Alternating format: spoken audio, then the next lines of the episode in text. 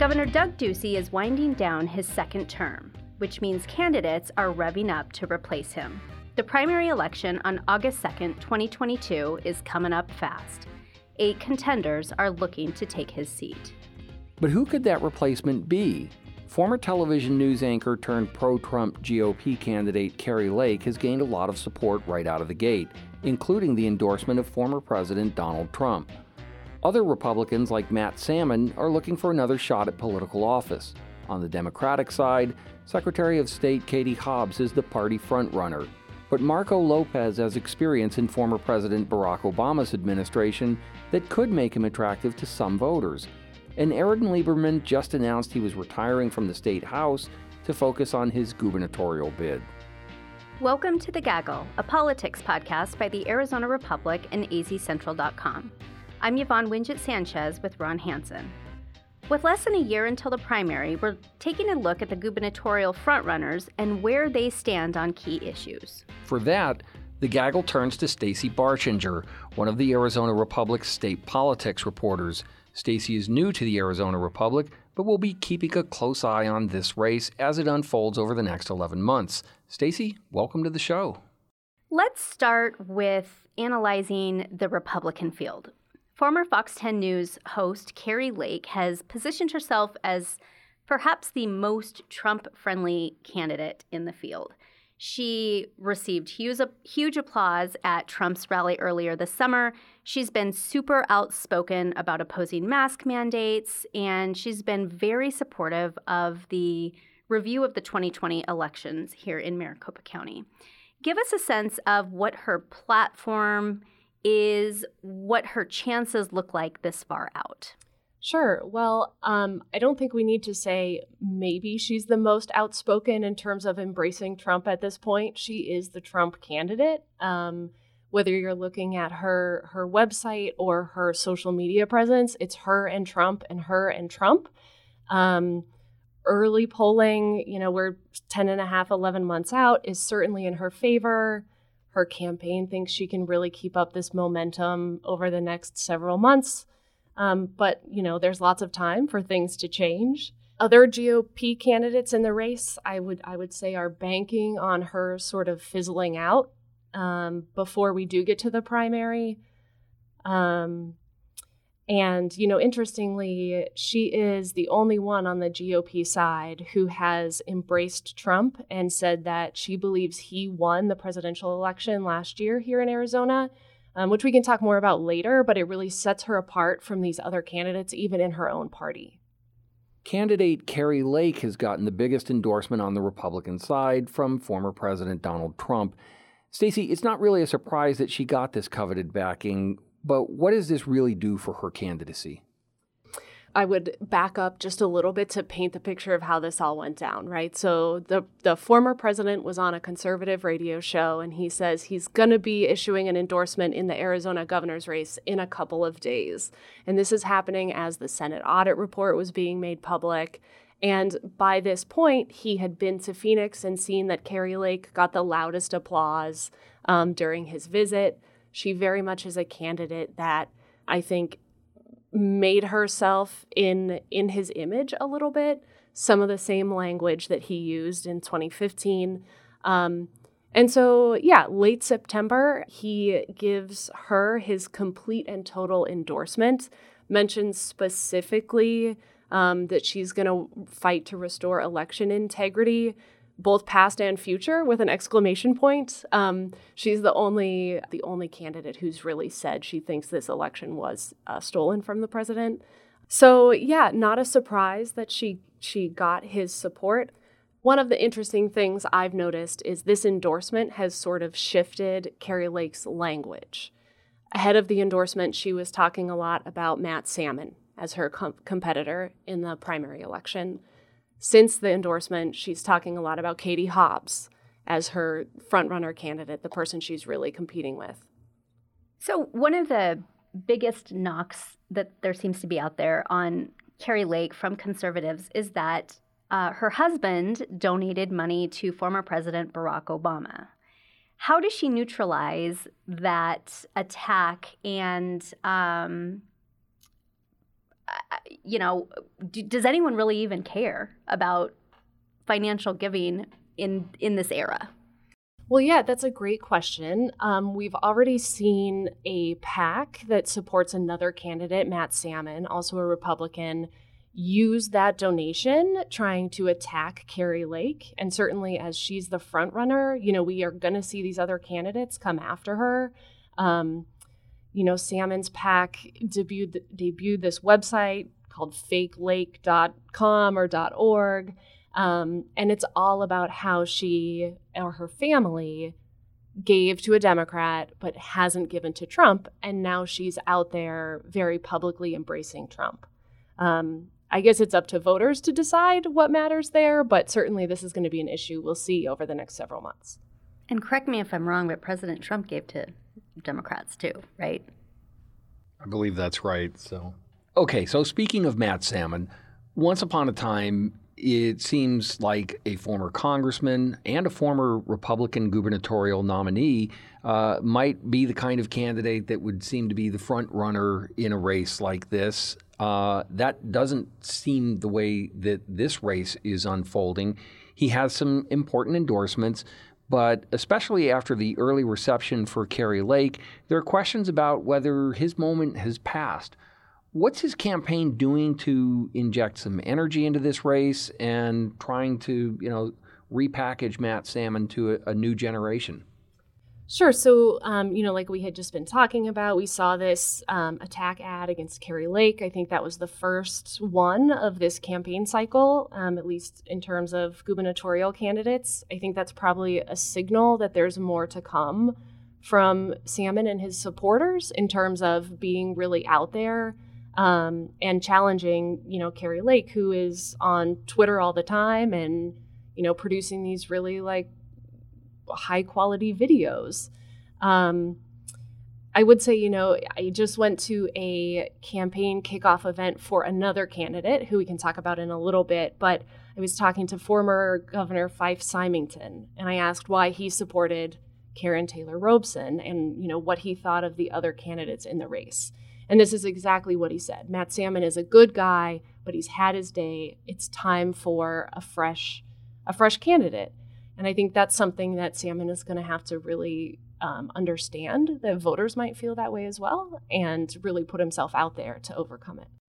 So Matt seems to be eager to have his supporters or himself talking about Kari Lake.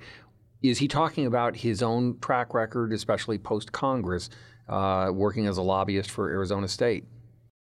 Yeah, somewhat. Um, you know, his campaign, my sense of it so far is he's really kind of out and about on the ground. Last weekend, he was, um, you know, he went to the Mohave County Fair. He was at a Constitution Day celebration in Queen Creek. So I think he's, you know, kind of trying to get the word out to, um, you know, folks in his own party about he's, you know, he's still around he still is a good candidate, um, you know, and he's expecting or hoping um, to get those votes. So he is also knocking his old employer, Arizona State University, which is drawing um, interest from people who used to work with him. And um, it'll be interesting to see how they use his credentials in these campaign ads, particularly um, when it comes to some of his very specific lobbying work and um, anything related to China.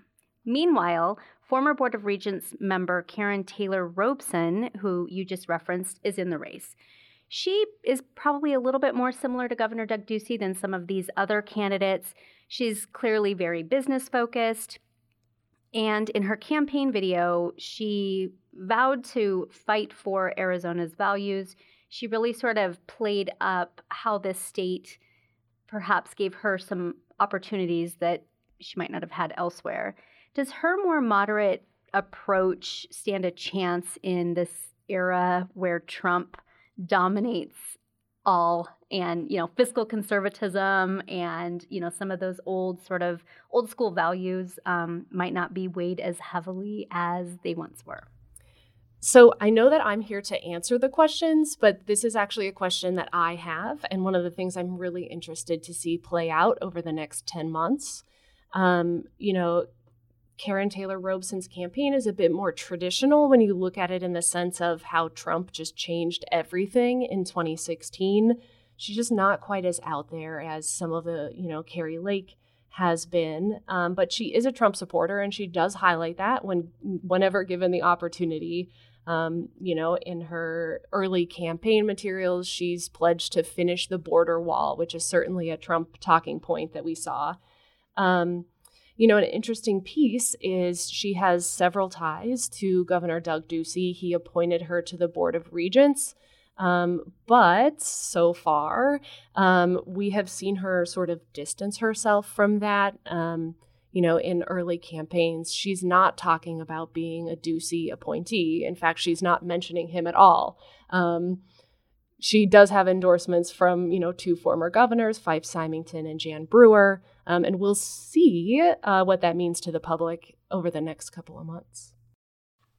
Okay, so there are two other relatively low profile Republican candidates worth noting here. That's Jorge Rivas and State Treasurer Kimberly Yee. What are their chances of breaking through? What do they have to do? Is there any any path that seems uh, plausible for them to sort of uh, appear on the radar more prominently? Well, I think we need to see them get their names out there a little bit more. Um, you know, uh, Jorge Rivas is um, known by some. Um, he is a restaurant owner, uh, owns Sammy's Mexican Grill down by Tucson.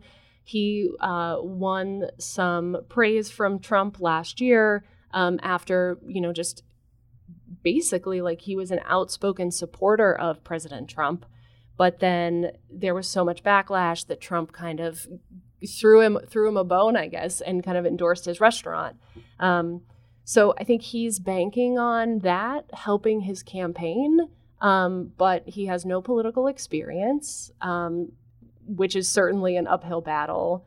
Um, and of course, Kimberly Yee is following in Governor Ducey's footsteps, hoping to go from treasurer to governor. Um, and she's made some, you know, higher profile moves, you know, divesting from Ben and Jerry's that was boycotting Israel. Um, but I think both of these candidates have a lot of work to do to make sure that Arizona's 4.3 million voters know their names.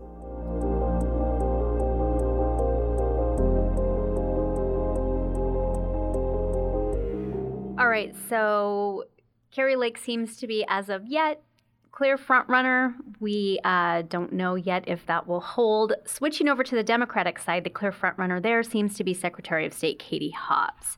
She's raising lots of money. She's forged a national profile after the 2020 election. And it seems that the Democratic Party, not just here in Arizona, but nationally, is really sort of banking on her. Do you have a sense as to whether she'll be able to flip that gubernatorial seat in what is expected to be a reasonably favorable environment for Republicans? Yeah, so that's um, you know interesting to note. It's a midterm race. You don't have a president at the top of the ticket, so generally would expect turnout to be a little bit lower. Which, given the the numbers here in Arizona, uh, I take as an uphill battle for Democrats. Um, but she certainly has raised her profile. She's all over national media talking about the 2020 election here in Arizona, and she's um, you know very clear that there was no fraud and it was a good election. We'll see how that how her profile, um, you know, impacts this campaign as it goes forward. Um, and I've talked to some Republican operatives who think she like really has a shot at winning next year. And these are people who have been here in Arizona much longer than me. So I, I take their word with a grain of salt, but who knows? Okay, so there are two other uh, names for Democrats. Uh, one of them is Representative Aaron Lieberman. The other is Marco Lopez, the former mayor of Nogales. Is there much chance either of these candidates uh, can win over Democratic voters uh, in the time they have? Think it'll be hard to take on uh, Katie Hobbs and her regular appearances on national TV. Um, you know, she's really in that way introduced herself to Arizonans um, and donors from out of state and money matters in politics. Um, you know, and I don't think that that opportunity has really materialized yet for Representative Lieberman. Um, you know, Marco Lopez uh, worked in the Obama administration, which certainly will play well for some voters. Um, but there's a lot of work to be done. And, you know, as we talked about briefly before, Lieberman just resigned his seat in the legislature to work on this campaign full time. So I think we'll see more from him um, coming up soon. One of the big challenges I think Hobbs is going to have is um, her history of supporting pretty progressive policies during her time at the state legislature. Do you have a sense as to how she, again, going back to neutralize, like how do you, how does she sell that um, to moderate Republicans and independents um, if she wants to, you know, follow in the steps of winning a statewide race with someone like Kyrsten Sinema in 2018? Yeah, well, I think she's taking a much more cautious approach now, which certainly you would expect. But, you know, just looking at these candidates from what they make publicly available to say a voter who isn't going to like dig through their history, there's a lot of similarities. Like Katie Hobbs and Matt Salmon, different parties, but they both want to make education better. Um, to make better jobs, which, if you're not going to dig into what that really means, um, you know, and you're a voter that's strapped for time, that reads to be this that's the same, right? So I think my sense is that she is trying to be a little bit more moderate now.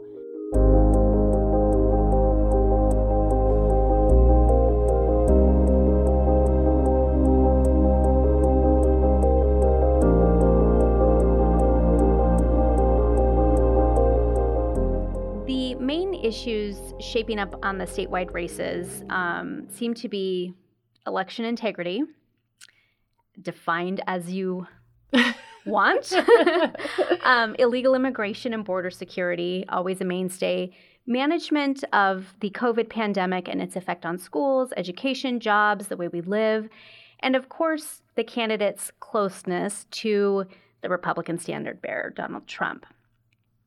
Give us your sense of how the candidates on the Republican side are really sort of navigating these issues and where you see the big sort of themes emerging within those issues heading into 22.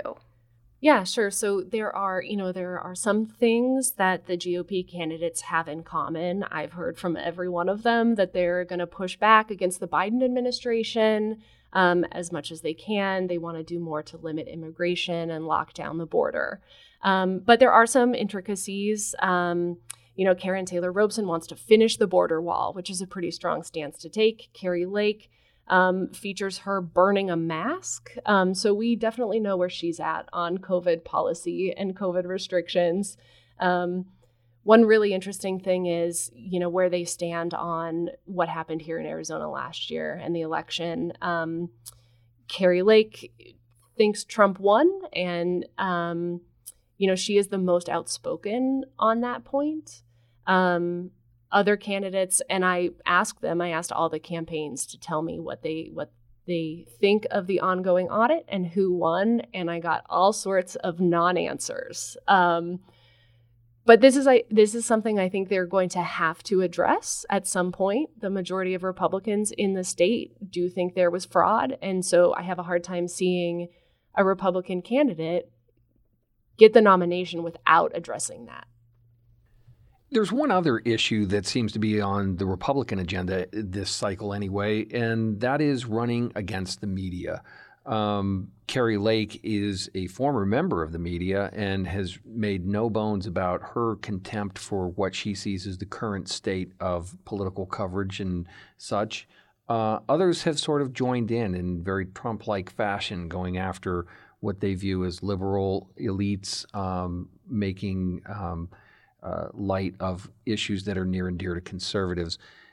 Give us a sense of how this is playing out. Is this people just trying to catch up to Kari Lake? Is there any method to the madness? What what is the what is the end game here? I mean, my sense is you see this as a talking point that has played well on the national scale. And so it's trickling down into the races here. Um, yes, it's trying to catch up with Kari Lake. Um, but I was in the room with Karrin Taylor Robson when she, you know, took a little a little jab at the media and there was this sort of like lukewarm applause and like not only is that awkward to be the reporter in the room, but it was also weird like I'm not sure that that that sentiment was really there, like that gusto was behind it. So um, I guess maybe it's hard to say. What are the big issues shaping up on the Democratic side? Is it much the same? Are there other issues? Well, I think it's, you know, you've seen a lot of talk about election integrity. And as you referenced earlier, that is defined totally differently depending on what side of the aisle you're on, and, and sometimes even on one side. Um, but so, um, you know, uniformly, the trio of Democrats that are kind of out there running for the nomination um, say there was no fraud, Biden won the election. Um, I think they want to work to like reinvigorate sort of confidence in elections, given what the last six months have been. Um, but yeah, none of them are embracing, you know, very progressive policies because that just doesn't work in a state like Arizona. Um, even though it's, you know, somewhere in this political transformation, um, I think going too far left is uh, not going to help these candidates at all. So, other than voting rights and the election last year, we've really seen the Democrats talk about expanding health care, treating COVID as a safety issue, and creating jobs. But it's been pretty generic to this point. We're not seeing a lot of specifics or plans for how they would um, address those issues. You've joined the Arizona Republic uh, from New Jersey, and in some ways, you're a lot like a lot of Arizona voters. You are a new transplant. What strikes you as unusual or typical, I guess I should say, um, about the state of play in this race? Yeah, well, so first, the states are political opposites. Um, Democrats are in power in New Jersey, and of course, Republicans are the majority here. Um, but more so, I've seen the split in the Republican Party here. Um, I think it mirrors the national landscape, but you have sort of this traditional and establishment Republicans, and then these um, these folks who support Trump and are very like far right. Um, and it's a really interesting dynamic between these what I consider two Republican parties. Um, and you know, I'm interested to see who who becomes the majority in the primary, who takes control in the primary. Okay, Stacey, let's try and cut to the chase here. Um, give us a sense as we record this now in the fall of 2021. Uh, which of these Republican contenders seems to be more likely to appeal to a broader slice of the electorate a year from now? Uh, likely, it seems, against Katie Hobbs as the world looks today. I think so far we've seen Karrin Taylor Robson and Matt Salmon take conservative but careful approaches to the campaign. My sense is they're thinking of the general election when they do that. Um, you know, like we talked about, the audit and election fraud are very important and they have to be addressed, but going too far right might alienate some of those independent voters. So I think that's a long term um, thought process or long term strategy um, that we will see come up uh, many months from now when it's general election time. Um, those two candidates, of course, have a lot of work to do um, in terms of getting their names out there with the public um, sooner rather than later. What about on the Democratic side? I think there's a battle happening over there about who can come out the strongest and say there was no fraud and our election was good and Biden won. Um, like we talked about a little bit ago, Katie Hobbs is the front runner here. And if you look at her campaign, it's really focused on her job as Secretary of State, ensuring that the election was fair and secure. Um, and I think she's taking on issues that are pretty safe and that have an appeal to moderate voters. Like we talked about some similarities between her campaign platform and Matt Salmon's. Again, they're both very broad, sweeping ideas at this point. Um, but I think it's a shift more towards the middle than where she has been in the past. Okay, well, thank you for joining us, Stacey. Where can listeners find you on Twitter to keep up with your work? Sure, I'm on Twitter at S Barchenger. It's S B A R C H E N G E R.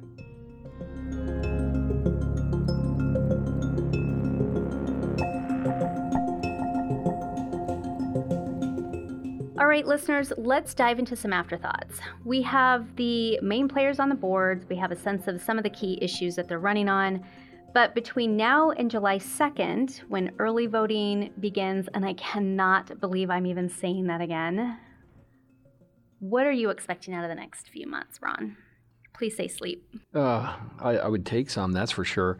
You know, I think that on the Republican side, it seems that uh, everyone is trying to figure out how they can cut into Kari Lake's dominance in the early running here. And I think the the thing that probably has to be most alarming if you are in one of those other campaigns right now is just that Kari Lake has uh, really sort of uh, gotten closest to Donald Trump, it seems like. And if the biggest knock against her is what she or her spouse did many years ago uh, in supporting Barack Obama and moving toward Donald Trump in the years since, I don't know that that's disqualifying in the eyes of a lot of conservative voters.